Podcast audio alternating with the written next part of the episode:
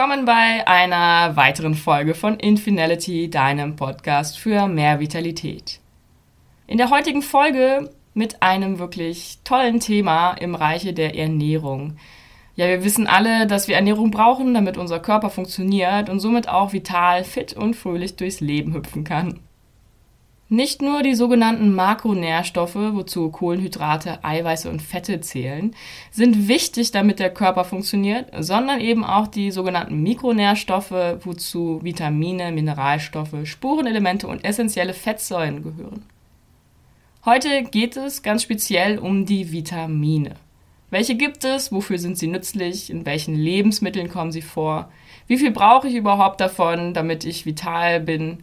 Und was können Mangelerscheinungen sein, die durch zu wenig Vitamine aufgenommen werden können? Und welche Beschwerden können sich bei einer Überversorgung von Vitaminen zeigen?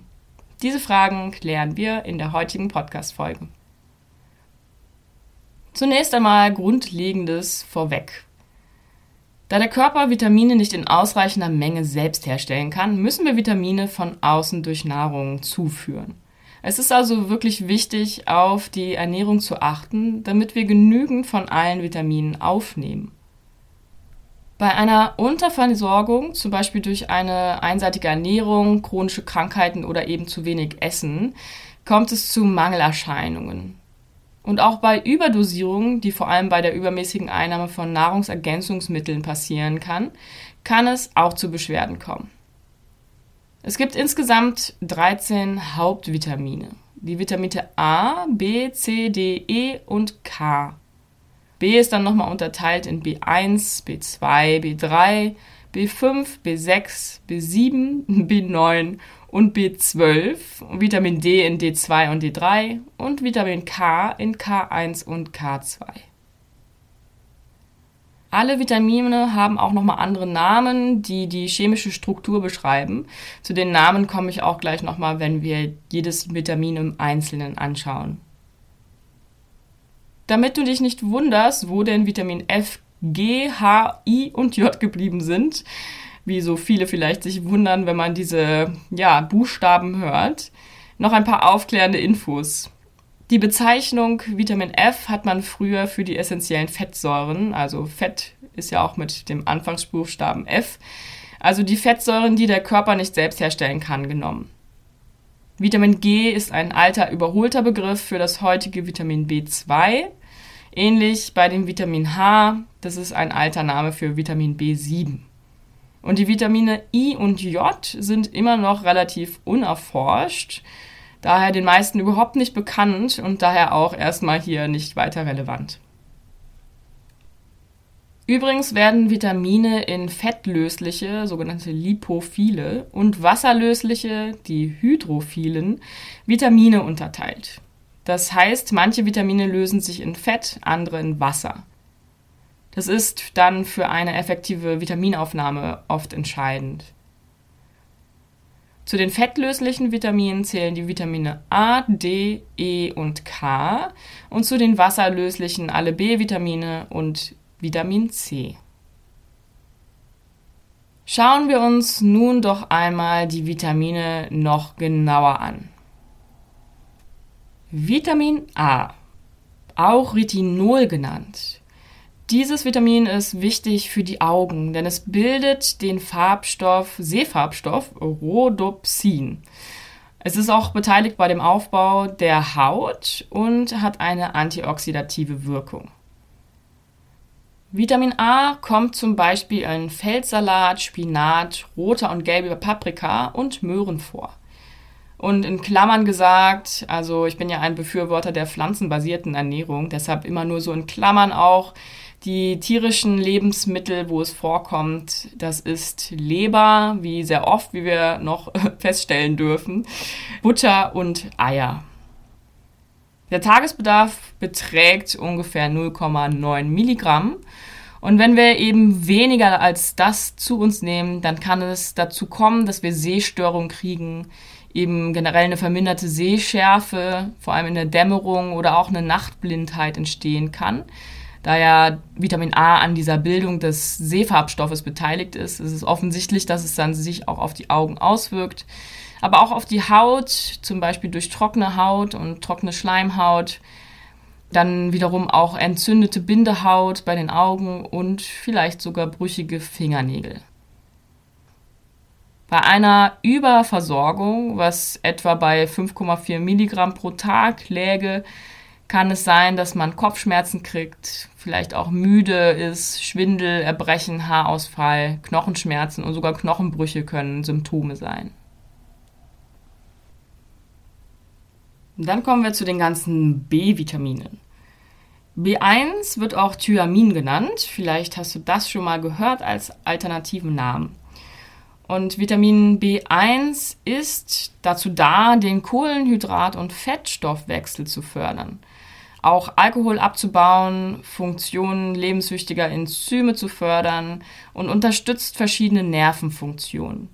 Thiamin ist auch oft ja wegen Alkoholabbau in der Therapie eingesetzt. Es kommt vor in den Schalen von Vollkornprodukten, aber auch in Hülsenfrüchten, Nüssen und in Hefe. Bei tierischen Produkten haben wir Eigelb, wieder die Leber und Fleisch. Der Tagesbedarf liegt bei 1,1 Milligramm. Die Mangelerscheinungen können zum Beispiel auch wiederum Kopfschmerzen, Magenverstimmungen, Verstopfung, aber auch Gedächtnis- und Konzentrationsstörungen und Müdigkeit sein.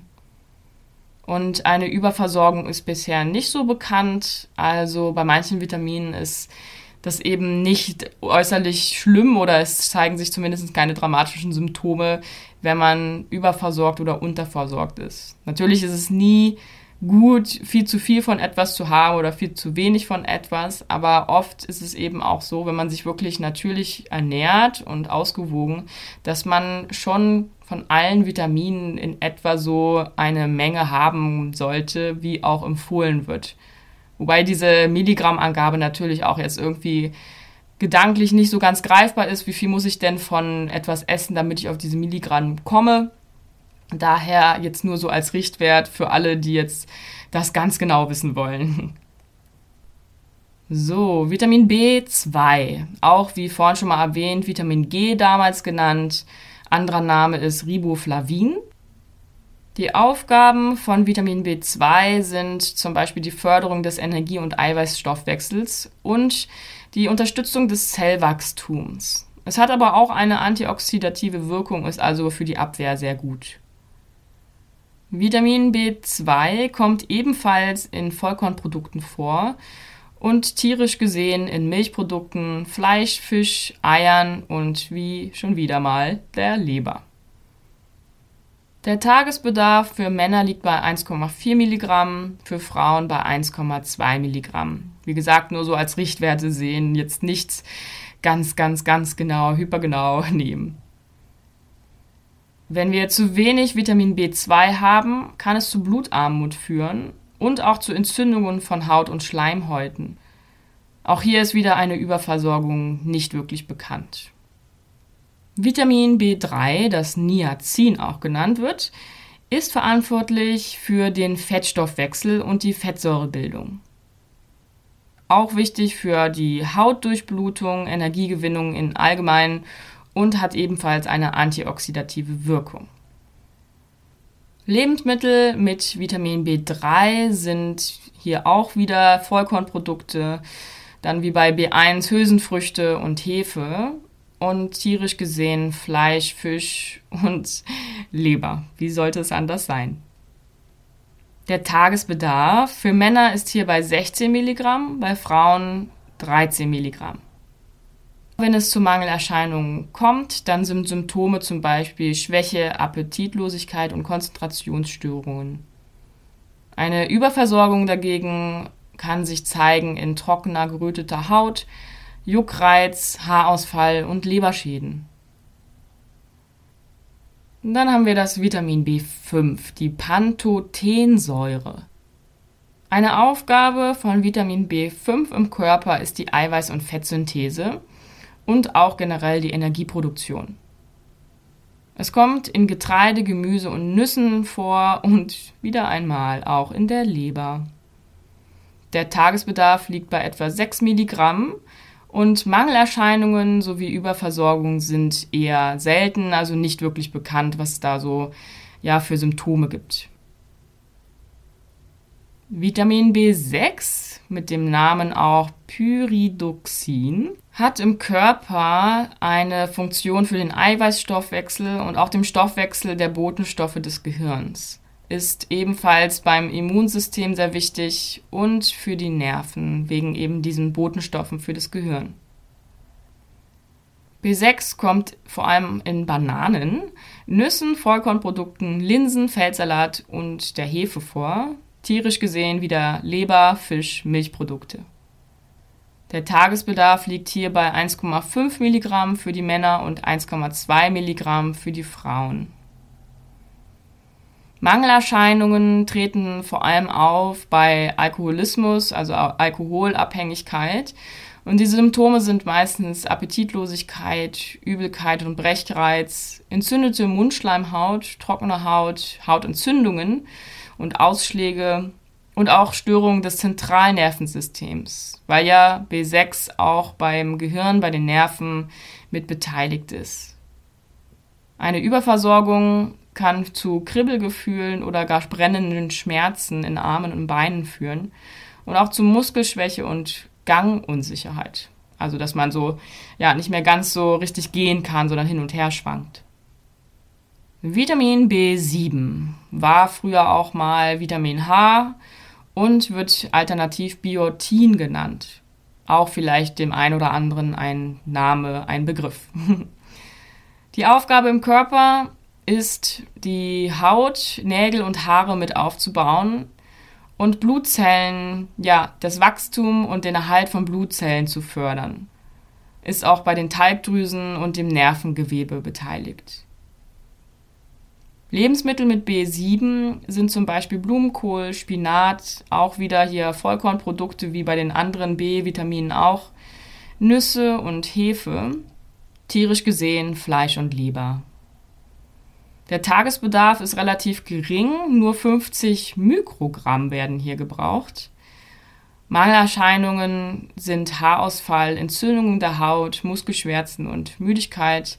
Überversorgung ist eher nicht so ja, nicht so oft, nicht so bekannt.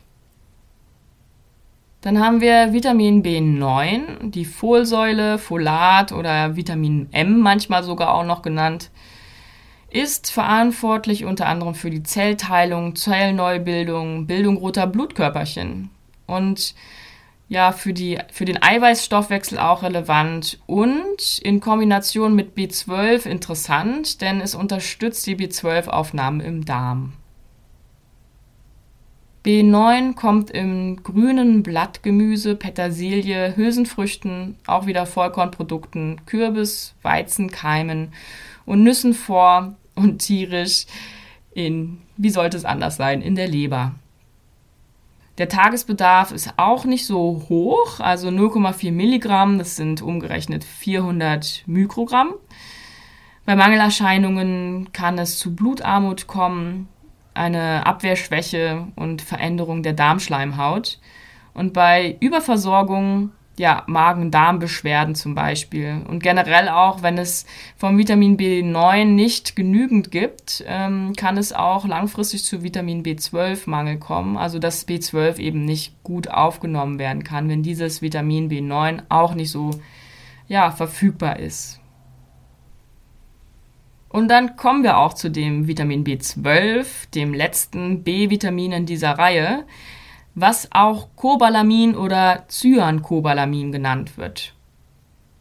Aufgaben im Körper sind auch hier vor allem die Blutbildung, der Aufbau roter Blutkörperchen, aber auch Zellwachstum und Zellteilung und die Umwandlung von Homocystein in Methionin, wenn man es genau wissen möchte.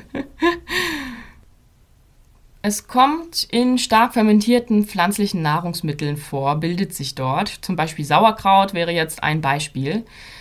Aber generell in pflanzlichen Lebensmitteln nicht ganz so viel, weshalb es auch immer wieder ein Thema ist, ob man B12 supplementieren sollte, gerade wenn man sich pflanzenbasiert ernährt. In tierischen Produkten liegt es in Fisch, Fleisch, Leber, Eier, Käse, Milch. Also eigentlich in allen tierischen Produkten scheinbar kommt auch ein Anteil von B12 vor. Der Tagesbedarf ist relativ gering, auch hier 3 Mikrogramm. Aber trotzdem bei Mangelerscheinungen kann es zu Schwäche, Müdigkeit, Blässe, Blutarmut, anscheinend auch einer brennenden Zunge, Kribbelgefühl in Händen und Füßen kommen. Überversorgung ist auch hier nicht wirklich bekannt. Also schadet wohl nicht, wirklich darauf zu achten, da B12 ausreichend zu sich zu nehmen. Dann gehen wir mal weiter in dieser Reihe. Jetzt hatten wir A, die ganzen B-Vitamine, jetzt kommt Vitamin C, auch Ascorbinsäure genannt. Hast du vielleicht auch schon mal gehört, diesen Namen? Vitamin C ist, wie glaube ich viele wissen, wichtig für das Immunsystem und die Abwehrkräfte, hat also eine antioxidative Wirkung. Es ist aber auch wichtig für die Eisenaufnahme und schützt die Augen vor UV-Licht und ist auch dabei beteiligt, Binde- und Schutzgewebe aufzubauen. Für Vitamin C zum Aufnehmen, alles an Früchten ist da super geeignet, aber auch alles an Gemüse, vor allem Zitrusfrüchte und Beeren und Gemüsen technisch gesehen Paprika, Tomaten, Kohl und Kartoffeln. Der Tagesbedarf liegt hier bei 100 Milligramm Mangelerscheinungen können Blutung an Haut und Schleimhäuten oder Blut im Stuhl und Urin sein. Auch die Blutarmut ist hier vorzutreffen als Symptom möglicherweise und eine schlechte Wundheilung. Eine Überversorgung kann zu Durchfall und Verdauungsbeschwerden führen. Dann haben wir Vitamin D, also D2 und D3 habe ich jetzt einfach mal so ein bisschen zusammengefasst. Vitamin D2 wird auch Ergocalciferol genannt und D3 Cholecalciferol. Ich hoffe, ich spreche es einigermaßen richtig aus. Genau. Vitamin D ist verbunden mit der Calciumaufnahme aus dem Darm und dem Calcium- und Phosphateinbau in den Knochen, also relevant für den Knochenaufbau. Vitamin D kommt interessanterweise vorwiegend über das UV-Sonnenlicht zu uns, also gar nicht mal unbedingt durch die Ernährung. Aber es ist auch in geringen Mengen in Sesam wohl enthalten, auch tierisch gesehen in Leberfett von Meeresfischen und Eigelb. Der Tagesbedarf liegt bei etwa 5 bis 10 Mikrogramm. Wenn wir zu wenig Vitamin D haben, dann ja, dementsprechend, weil es ja für die Knochen relevant ist, kann es sein, dass es zu Knochenfehlbildungen kommt, zu unzureichender Knochenbildung, vor allem jetzt im Wachstum gesehen, aber auch zu Zahndefekten oder im schlimmsten Fall zu Osteoporose, also wo die Knochen brüchig werden.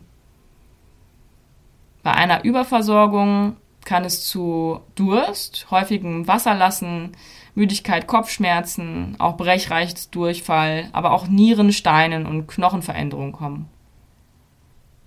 Nach D kommt E. Das Vitamin E, auch Alpha-Tocopherol oder nur Tocopherol genannt, ist wichtig für den Zellschutz, für die Zellerneuerung und hemmt den Alterungsprozess. Es hat auch eine antioxidative Wirkung und verhindert den Abbau ungesättigter Fettsäuren. Es kommt vor in Gemüsesorten, aber auch in Getreide, in pflanzlichen Ölen und Nüssen, tierisch gesehen in Eiern und Butter. Für den Mann sind 14 Milligramm empfohlen, für die Frauen 12 Milligramm, also etwas weniger. Bei Unterversorgung von Vitamin E kann es zu Muskelschwäche, Gangunsicherheit, Nervenlähmung, Zerfall von roten Blutkörperchen und Verdauungsproblemen kommen. Eine Überversorgung scheint kaum möglich zu sein, also dass man zu viel Vitamin E aufnimmt. Es sei denn vielleicht, wenn man zu viel supplementiert, aber daher sind Symptome von einer Überversorgung eher nicht so bekannt. Dann kommen wir zum letzten Vitamin hier, dem K, und hier auch wieder K1 und K2 zusammengefasst. Ein anderer Name für Vitamin K1 ist Philokinon und für K2 Menakinon. Vitamin K fördert die Bildung von Gerinnungsfaktoren in der Leber, ist also für die Blutgerinnung wichtig, aber auch für die Knochenbildung. Vitamin K bekommst du über grünes Blattgemüse und Grünkohl zum Beispiel sehr gut. Tierisch gesehen in Eiern und in der Leber. Ein Gedanke in diesem Zuge auch nochmal zu der Leber, denn du hast bestimmt festgestellt, dass jedes Vitamin in der Leber, in der tierischen Leber vorkommt. Und wenn man Leber isst, dann irgendwie mit allen Vitaminen versorgt ist. Ich denke, es, liegt vor allem daran, dass ja das Tier, dem diese Leber gehört, auch Nahrung aufgenommen hat und eben über seine Nahrung die ganzen Vitamine aufgenommen hat, die dann in die Leber kommen. Also es ist nicht so, dass Tiere irgendwie die ganzen Vitamine produzieren, sondern auch erst in sich tragen durch ihre Ernährung. Und dann eben, ja, im Raum steht, warum man sich nicht gleich auch eben mit diesen pflanzlichen Sachen ernährt und dann eigens die Vitamine aufnimmt, anstatt tierische Produkte zu konsumieren, die diese Vitamine enthalten. Nur so als Gedankeneinschub. Der Tagesbedarf von Vitamin K liegt bei Männern bei 70 Mikrogramm und bei Frauen bei 60 Mikrogramm, also auch gar nicht mal so viel. Und Mangelerscheinung, Überversorgung ist hier eher nicht bekannt. Tja, das waren sie. Alle diese relevanten Vitamine für unseren Körper, für unsere Vitalität. Und es ist doch wirklich faszinierend, wie viele Funktionen die Vitamine in unserem Körper haben. Für Augen, für Blut, für Zellen, für Nerven, für Knochen, alles Mögliche, Haut, Haare. Und wir können feststellen, alle sind wichtig. Alle sind wichtig für unsere Vitalität. Denn jedes Vitamin hat ganz bestimmte Funktionen im Körper. Also ist es natürlich sehr wichtig, auf eine ausreichende Vitaminzufuhr zu achten. Normalerweise sollte jemand, der sich gesund, abwechslungsreich, bunt und ausreichend ernährt, auch größtenteils von alleine mit diesen Vitaminen gut versorgt sein. Doch sind manche Vitamine, wie zum Beispiel B12, nicht ganz so einfach aufzunehmen, gerade wenn man sich pflanzenbasiert ernährt. Und dies ruft natürlich immer wieder diese Frage hervor, soll ich denn nun Vitamine supplementieren oder nicht? Die Meinungen gehen da wirklich auseinander. Also du hast dich, wenn du dich mit diesem Thema beschäftigt hast, bestimmt auch schon mal im Internet schlau gemacht. Da gibt es solche und solche Meinungen, auch von der Menge her. Und ja, ich glaube, jeder sollte da für sich entscheiden, ob er es für sinnvoll für sich hält, zu supplementieren und dementsprechend auch die Menge bestimmen. Ich will da jetzt gar keine Vorgabe machen. Wenn du dir unsicher bist, ob du supplementieren musst oder möchtest, also müssen musst du ja nie, dann ähm, ist vielleicht ein großes erweitertes Blutbild erstmal als Anhaltspunkt hilfreich, um zu schauen, was denn an Vitaminen überhaupt bei dir fehlt und was schon ausreichend verfügbar ist. Das hängt ganz individuell von jedem Einzelnen ab, wie er sich ernährt, welchen Lebensstil er führt und wie sein Körper beschaffen ist auch ob irgendwelche chronischen Krankheiten zum Beispiel vorliegen. Ich selbst denke auf jeden Fall, dass keiner alle Vitamine supplementieren muss. Muss sowieso nicht, man hat immer eine Option. Aber meistens werden vor allem bei der pflanzenbasierten veganen oder auch vegetarischen Ernährung sogar empfohlen, die Vitamine B12 und D3, vielleicht sogar auch K2 und B2 zu supplementieren. Also schaue wirklich, was für dich passt. Vielleicht hast du ja auch schon das Passende gefunden. Und wenn nicht, dann lass dich bitte nicht verwirren. Ich weiß, wenn man im Internet recherchiert oder sich Meinungen von Ärzten anhört, Videos anschaut, dann kann man sich sehr leicht verwirren lassen, was man denn jetzt supplementieren soll, was jetzt nicht, wie viel von dem überhaupt. Also da gibt es die totalen Gegner, aber auch die totalen Befürworter und alles dazwischen. Ich kann dir empfehlen, hör einfach auf deine Intuition, auf deinen eigenen Bauch sozusagen oder auf dein eigenes Herz, auf deinen Kopf, je nachdem, wie du entscheidest. und entscheide danach. Probier vielleicht auch manches aus und wie du dich damit fühlst vor allem auch. Abschließend noch einmal zusammengefasst und ganz kurz, welche Vitamine es gibt und welche Funktionen oder beziehungsweise vielmehr Hauptfunktionen sie im Körper übernehmen. Also wie du dir das vielleicht ein bisschen einfacher auch merken kannst.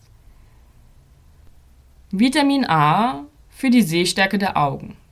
Vitamin B1 für den Kohlenhydratstoffwechsel. Vitamin B2 für den Kohlenhydrat-, Fett- und Eiweißstoffwechsel.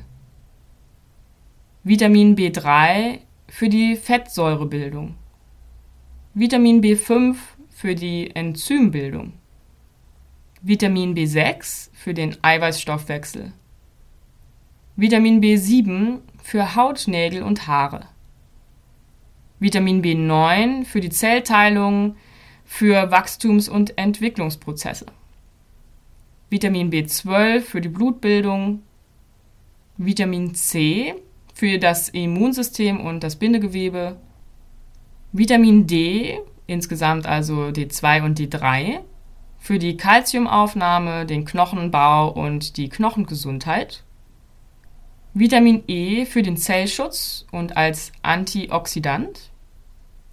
Und Vitamin K, also K1 und K2, für die Blutgerinnung und den Knochenaufbau. Ich hoffe, ich konnte dir einen guten Überblick über die Vitamine des Körpers für unsere Vitalität geben.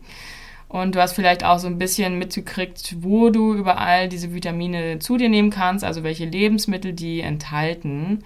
Ich glaube, das ist auch das Wichtigste, gar nicht mal so viel, diese Milligrammangaben, sondern eher, wo kann ich es, worüber kann ich es aufnehmen? Welche Lebensmittel muss ich in meine Ernährung integrieren?